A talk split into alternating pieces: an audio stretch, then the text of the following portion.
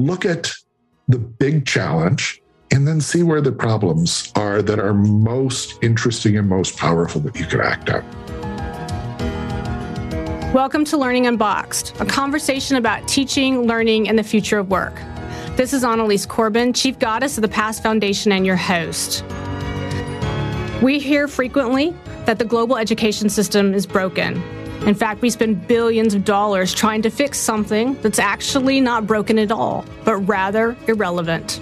It's obsolete. A hundred years ago, it functioned fine. So let's talk about how we reimagine, rethink, and redesign our educational system. So, in today's episode of Learning Unboxed, we are going to talk about one of my favorite subjects. You've heard me talk about systems over and over again on this program. And today we're actually going to talk about systems innovation. And joining us today for that conversation is Dan McClure, who is a specialist in disruptive systems innovation. And we will get him to explain what all that means to us here in a few moments. And throughout a 40 year career, he has been, and I quote, and I love this very much, a choreographer of ambitious, messy change. I don't think that could be any better way to introduce somebody uh, to join this particular program. And today, Dan is the founding partner of Innovation Ecosystem. So, Dan, welcome to this messy, ambitious endeavor. This is this sounds like great fun. It'll absolutely be a great time. I think that one of the things that will really sort of help the stage for our listeners who come to us from from all over the world is just give us a little bit about what you think of when you use the word system and more in particular system innovation. What is that thing? Yeah. So systems thinking and systems has really become the buzzword over the last mm-hmm. few years.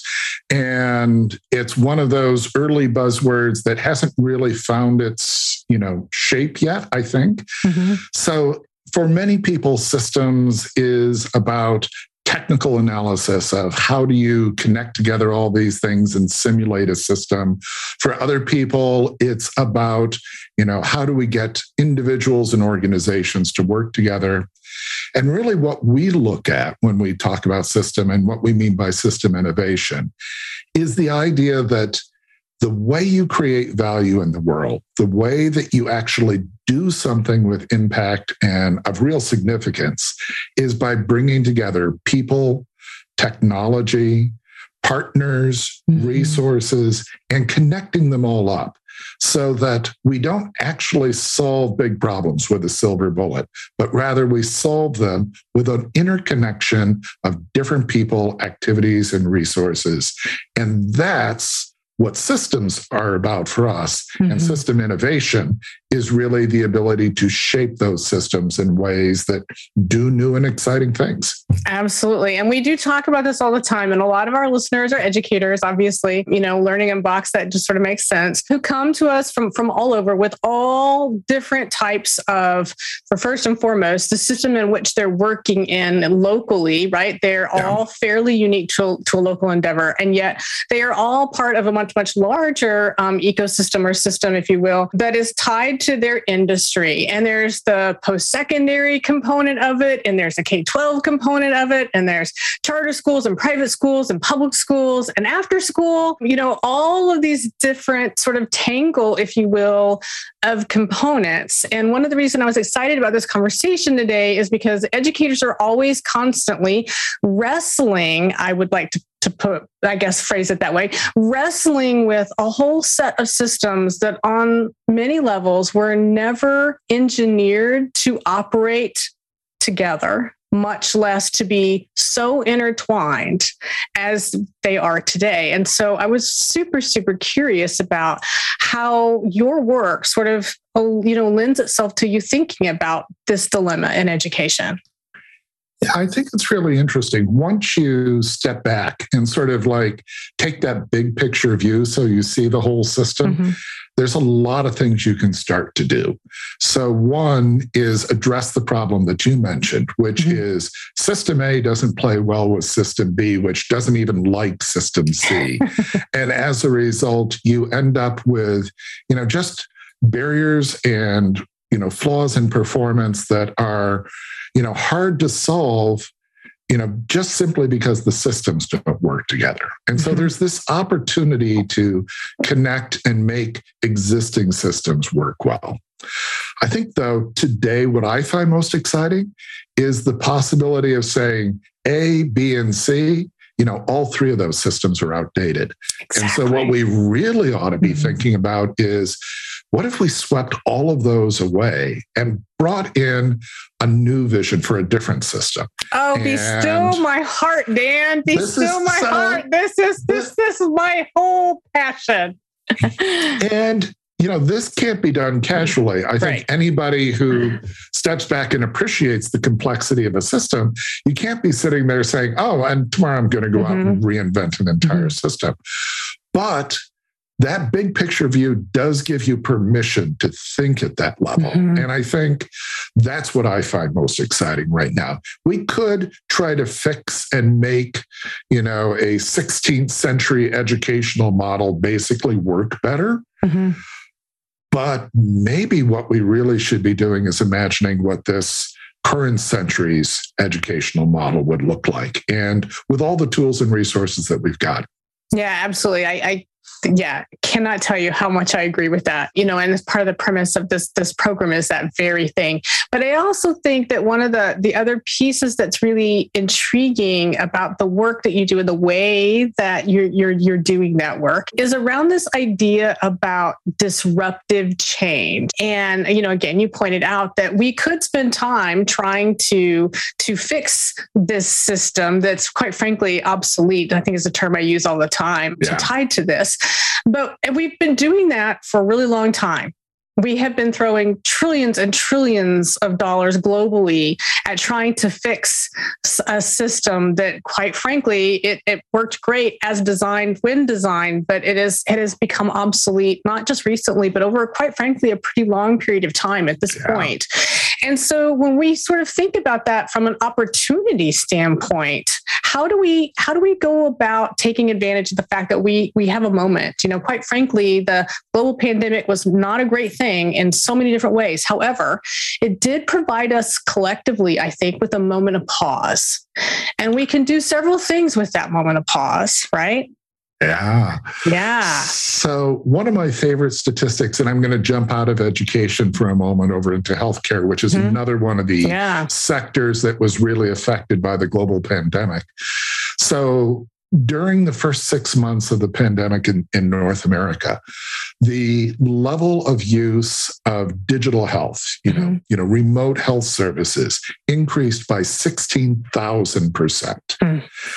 And so, what that tells you is it's possible to introduce these shocks to the system mm-hmm. that just open the door to suddenly completely new opportunities yeah. that scale up very, very rapidly. Mm-hmm. I think in many ways, the pandemic was more than just a pause, mm-hmm. it was a shock to the system. Oh, yeah. And you basically have an opportunity to break the status quo. Mm-hmm. And, you know, everybody says, oh, you're breaking the status quo, that's got to be bad. Mm-hmm. But if you're capable of reinventing a new system in its place, breaking the status quo is actually a really powerful and potent thing to do. Mm-hmm. No, absolutely, and I we we see that all the time as well. I, you know, lots and lots of conversations sort of swirling around in the world of education about oh, we can't wait to get back to to normal or a new normal, and I push on that yeah. all the time. I hate that phrasing because I would like to point out normal wasn't working for the majority of children in our back to your your your your preface around US, right? Uh, let's let's mm-hmm. narrow it in a little bit, right? So normal wasn't working for yeah. the majority of our students. So why would a new normal you know be that much better it, it's not it's a band-aid approach you know and so many schools are just you know trying to get back to something that felt familiar but familiar doesn't necessarily sort of get us where we want to or need to be and you know what's striking is the demands on education aren't mm-hmm. constant here. So mm-hmm. this isn't that we've got an educational challenge that's the same as the we faced 15 or 50 years ago. Mm-hmm.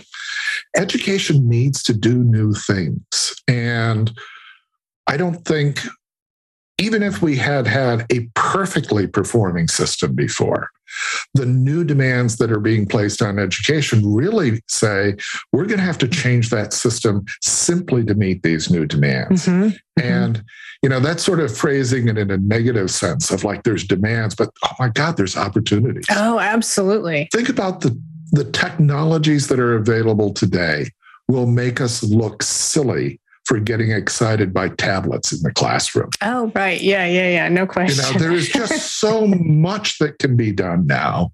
And, you know, the possibilities for big solutions that span multiple elements of our lives, you know, why, for example, have we always thought of knowledge as something that happens in a school? Mm-hmm. Mm-hmm. Why aren't we weaving the acquisition and use of knowledge into our entire lives? Absolutely. And, you know, that sounds sort of like a, you know, one of those late night talk show kinds of things. Oh, we ought to weave it into our lives. But it's technically possible now. Mm-hmm. And I think that's what's really exciting mm-hmm. is there are so many more things that we could do to rise, raise to, you know, get ourselves up to this challenge. Yeah, absolutely. And I think that the the whole landscape of accessibility, you know, that the option and opportunity, if you will, tied to accessibility of information, of data, right? And the ability for anybody to very quickly, quite frankly, anymore, learn how to not only get access to that data, but manipulate the data and utilize the data and analyze the data for the common good. Also, we're seeing it's all over the news frequently. You know, a lot of bad use uh, of data, but you know that that comes with everything. There's there's always going to be be be good and bad tied to a whole variety of components, and yet we still have this grand opportunity. Yeah, I like the phrase "grand opportunity" because I think it begins to set your goals at the right level. Mm-hmm. You know, when we advise like corporate clients as they're trying to, you know, reinvent their businesses in whatever industry they are, mm-hmm. one of the things we talk about is the first step is to lift your eyes up high enough so that you see the scope of opportunity that's available to you. Because it's so easy to be, you know, focused on what even feels like an ambitious fix to your mm-hmm. existing system. And you know there are grand there are literally grand opportunities oh absolutely i talk with the the kids all the time that come to the past innovation labs where you see behind you um, yeah. about the fact that you know one one of the absolute premises that we have that every kiddo that that walks in the door is capable of solving the world's biggest hairy most audacious problems because they're so creative and so unconstrained, right? And if we could just take the lessons of that experience of watching that unconstrained problem solving, exuberant, you name it, you know, that, that sort of light bulb immersive innovation, if you will, and could more broadly apply it, then imagine what would be possible. Yeah, I so I'd like to challenge though. Yeah, please do. That, a bit of that narrative because one of the things I think we've seen for a number of years now with in innovation is this idea that innovation is about creativity. It's about mm-hmm. having ideas. Mm-hmm. And I would argue that when you talk about individual innovators, it is more about discovering the mm-hmm. type of talent you have to create mm-hmm. and what is the gift you bring to that creative mm-hmm. effort, and then empowering that. Absolutely. And that allows somebody who might not be an idea engine, but is an action hero mm-hmm. to mm-hmm. actually find their place in this innovation ecosystem. Mm-hmm. And by viewing innovation as a systems activity, there's more and more places where different types of people can fit in in this sort of creative endeavor. And I think one of the big jobs of education now is to prepare as many different types of people mm-hmm. to be creative participants as we can. Absolutely. I 100% agree with you. Absolutely. Spot on. Love that. Can we dig in a little bit, Dan? One of the things that you sent over ahead of this conversation was this concept or this idea tied to, you know, being for disruptors to be successful, you've got to do big things. And you sent over a list of three key well i would call them actions so, but i think they're yeah. ways of thinking about what you're going to do and i would really love to dig in on these three because i think they have absolute direct application to what's happening right now Yeah. So the first kind of ties into our earlier conversation, which is seeing problems differently. Mm-hmm. You know, so many people, when they start to innovate, they almost immediately jump to the solution. Mm-hmm. You know, they've they've kind of assumed the problem in their head and then they go to fix it. And oftentimes the best problem and problems have quality levels of quality to them. The mm-hmm. best problem is one that creates big impact and is tractable. And often that's not the one that's the most obvious mm-hmm. to somebody. Mm-hmm. So to start, a system innovator really looks at the entire system that's involved with all the things that they're concerned about. So, for example, you know, in elementary school education, there was a study that looked at, you know, why young girls did or did not excel in reading. Mm-hmm. And, you know, there were obviously programs targeted at, you know, supporting girls in their reading efforts, et cetera. But if you take that lens and you move it back, one of the things that you realize is that there's a strong correlation between whether a mother is literate and whether mm-hmm. children, daughters can read. Mm-hmm. Mm-hmm. And so now by pulling this lens back, we say, oh, maybe our place of action is actually parental literacy mm-hmm. instead of in classroom, extra in classroom action. And this idea of when you understand the system, you can see more places that you can act mm-hmm. is a really powerful concept because oftentimes you can get around the kinds of barriers that were blocking your action before, as well as finding like the places that where you can get really power, real power. So that's like the first thing. Mm-hmm. Look at the big challenge and then see where the problems are that are most interesting and most powerful that you could act at. So that's that's the first thing the system mm-hmm. does. And that's awesome, and that that is one of those pieces where I and that the example was was was spot on as it relates to you know trying to figure out okay what's that thing that you think you need to solve, but then what's actually causing that that initial problem to begin with. And I appreciate that very much because sometimes I think we forget to ask those bigger questions.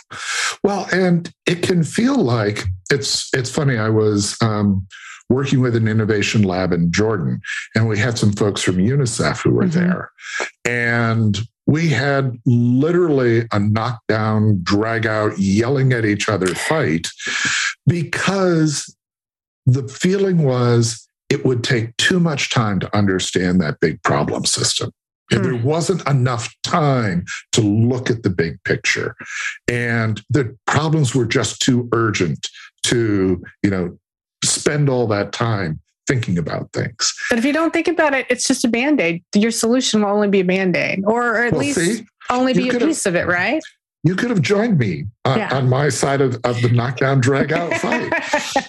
but the, I think the other part of that is you don't really need to know all the details of every problem. Mm-hmm. You can learn a lot about a problem even with a quick stepping back. Mm-hmm. And so it's getting in the habit of that stepping back that really matters. Mm-hmm. The second thing though, and this is is really crucial once you do start taking action is you have to understand that the solution is not just the one thing that you want to work on. And, you know, I mentioned tablets earlier. Tablets in the classroom have just so many examples of places where they've been inserted into an educational environment and then nothing happened. Right. And one particular pro- program that, that I had a chance to engage with they had done a fabulous job of doing all the user centered design. They had literally some of the best designers in the world working on this tablet and everything. Mm-hmm. And then they rolled it into the classroom for their first trial, and none of the teachers used it. Mm-hmm. And it's because the tablet required the teacher to change the way they taught. Exactly. And there's mm-hmm. nothing wrong with that, but nobody had planned right. for that. Yeah.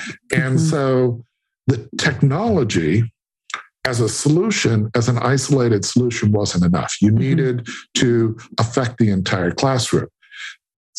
Fast forward a few more months, there was the realization that, oh, the content streams coming into this platform also needed an mm-hmm. entire system reinvention. Right, right. And so you just keep going and you say, for this to work, for any educational system to work, all the pieces need to be in place. And this is one of the things that a system innovator brings to the you know to the mm-hmm. table is they bring this ability to see here's all the pieces that we're going to have to figure out how to make work together yeah absolutely. Absolutely. And what's that third one then?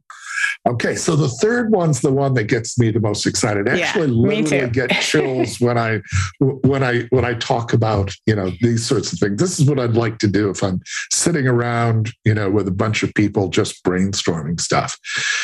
One of the big paths for change in systems is when you break apart an old, fully integrated system, and then you've got all these pieces. So it's sort of like having your Lego dinosaur mm-hmm. all built up, and then you break it into individual pieces of Legos, and all of a sudden you can build something new. Yeah. Except in today's world, you don't simply get all the dinosaur Lego pieces it's like somebody comes with a dump truck full of other Lego mm-hmm. pieces mm-hmm. that you can add to this, this mix. And this unbundling, which is you know mm-hmm. basically breaking apart existing services and then reassembling them in new ways mm-hmm. with all the new technologies and capabilities and possibilities that are out there that's where system innovation really begins to shine because what you're doing is you're building an entirely new system out of the pieces that you've got. And you're seeing this unbundling going on in all sorts of sectors. Mm-hmm. Hospitals mm-hmm. are being broken into pieces. That's mm-hmm. part of what the whole digital health thing yep. was doing. But education itself is being broken into many pieces now.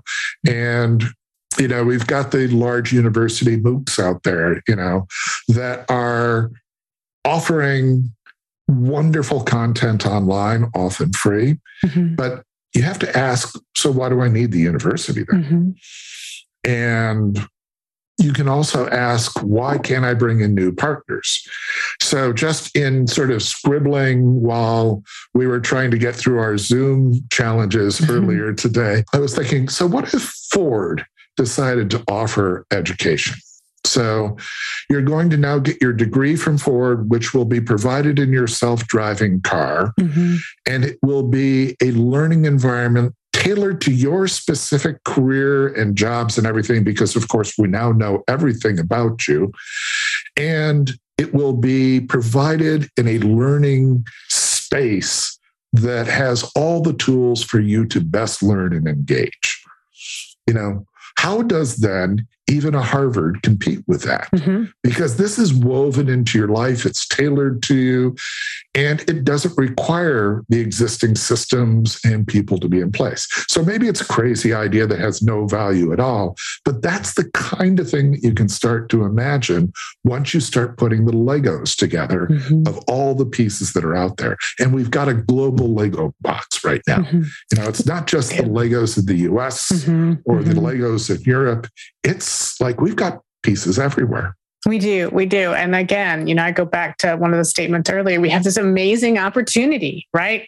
Because, yeah. you know, again, you know, and I love the example about the healthcare and the telehealth and the telemedicine because we often saw prior to the pandemic that, you know, there would be a 60 minute program about, oh, this, this, this rural community and they solved this, this person's terrible, terrible medical issue by remoting in with a Mayo Clinic and all this kind of, but, but that that was the rarity. It wasn't the everyday way we solved we solved these these medical issues.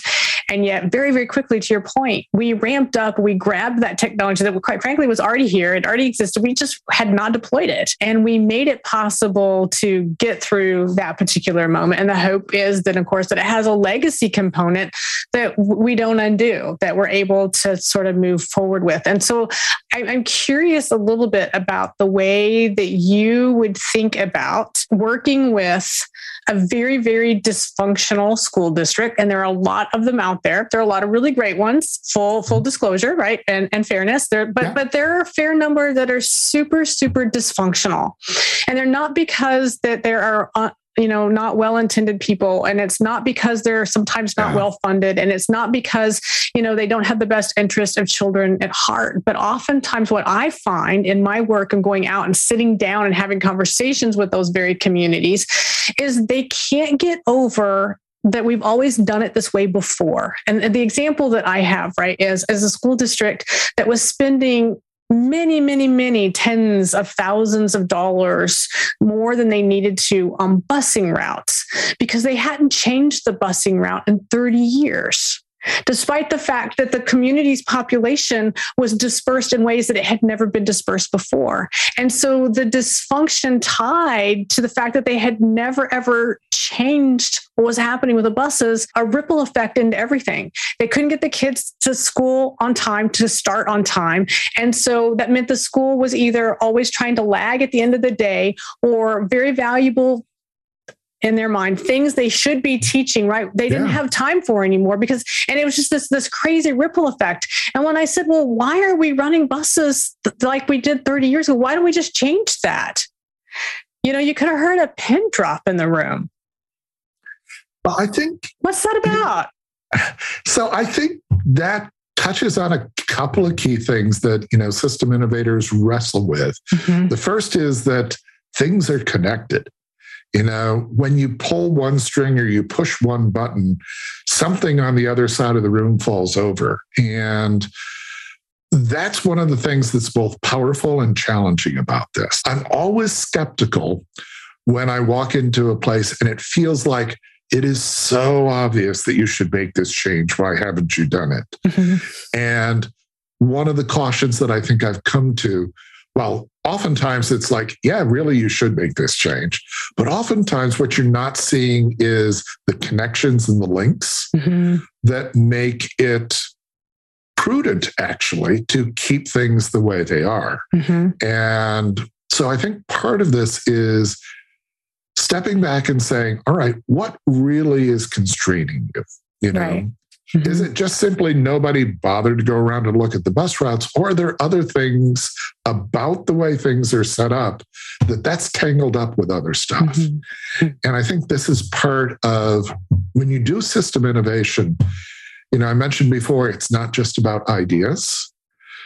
The one of the key jobs here is to really connect and see how things are tied together and deal with those connections and find ways to get everybody on board. We call that role a choreographer.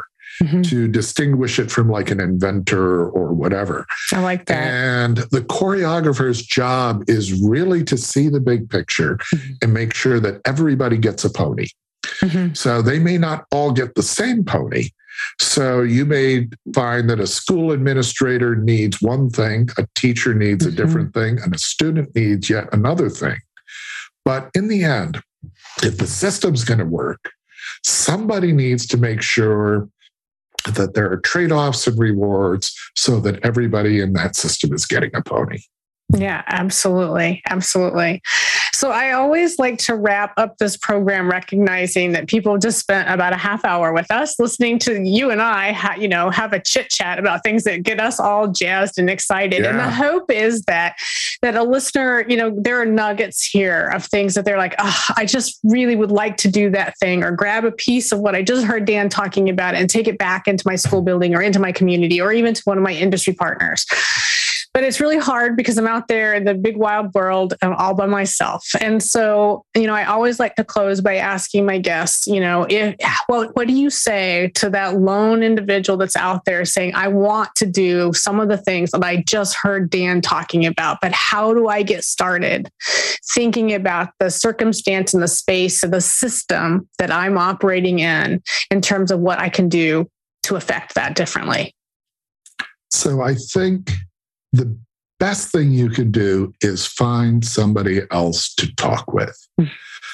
You know, I think system innovation, thinking about big things, is best done as a activity amongst people. Mm-hmm. This doesn't mean, however, that you need to get, you know, a, you know, collection of everybody across the school district and have a consensus meeting or whatever. Really talking, find some folks that are kindred spirits in what you want to do, how you think about things. And then deliberately take some of those steps.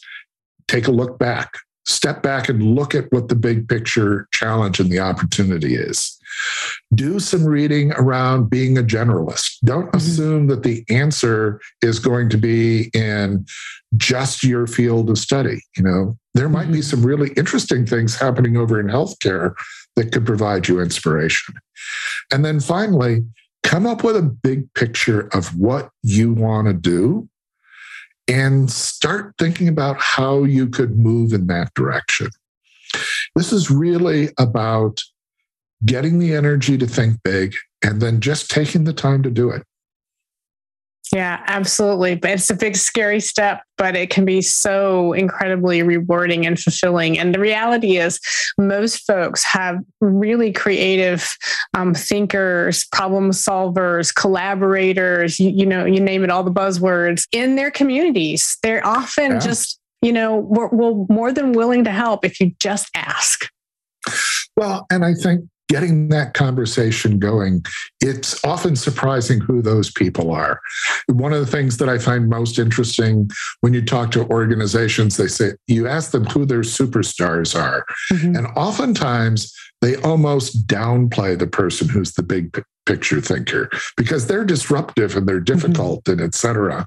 And so, you know, think about that person who normally is a little bit, you know, difficult in a meeting or difficult in a conversation because they're pushing beyond the comfort zone. Oftentimes, that's the best person to go and sit down with and have a tea and get some ideas going. Yeah, absolutely. Good advice. Dan, thank you so much for making time out of your day to have this conversation with us, to share your thoughts and your your innovation, and for choreographing all, all, all the choreography yeah. that you do in your day to day world. We appreciate that so much. Well, thank you very much. It's been a joy to be here. Thank you. Thank you for joining us for Learning Unboxed, a conversation about teaching, learning, and the future of work. I want to thank my guests and encourage you all to be part of the conversation. Meet me on social media at Annalies Corbin and join me next time as we stand up, step back, and lean in to reimagine education.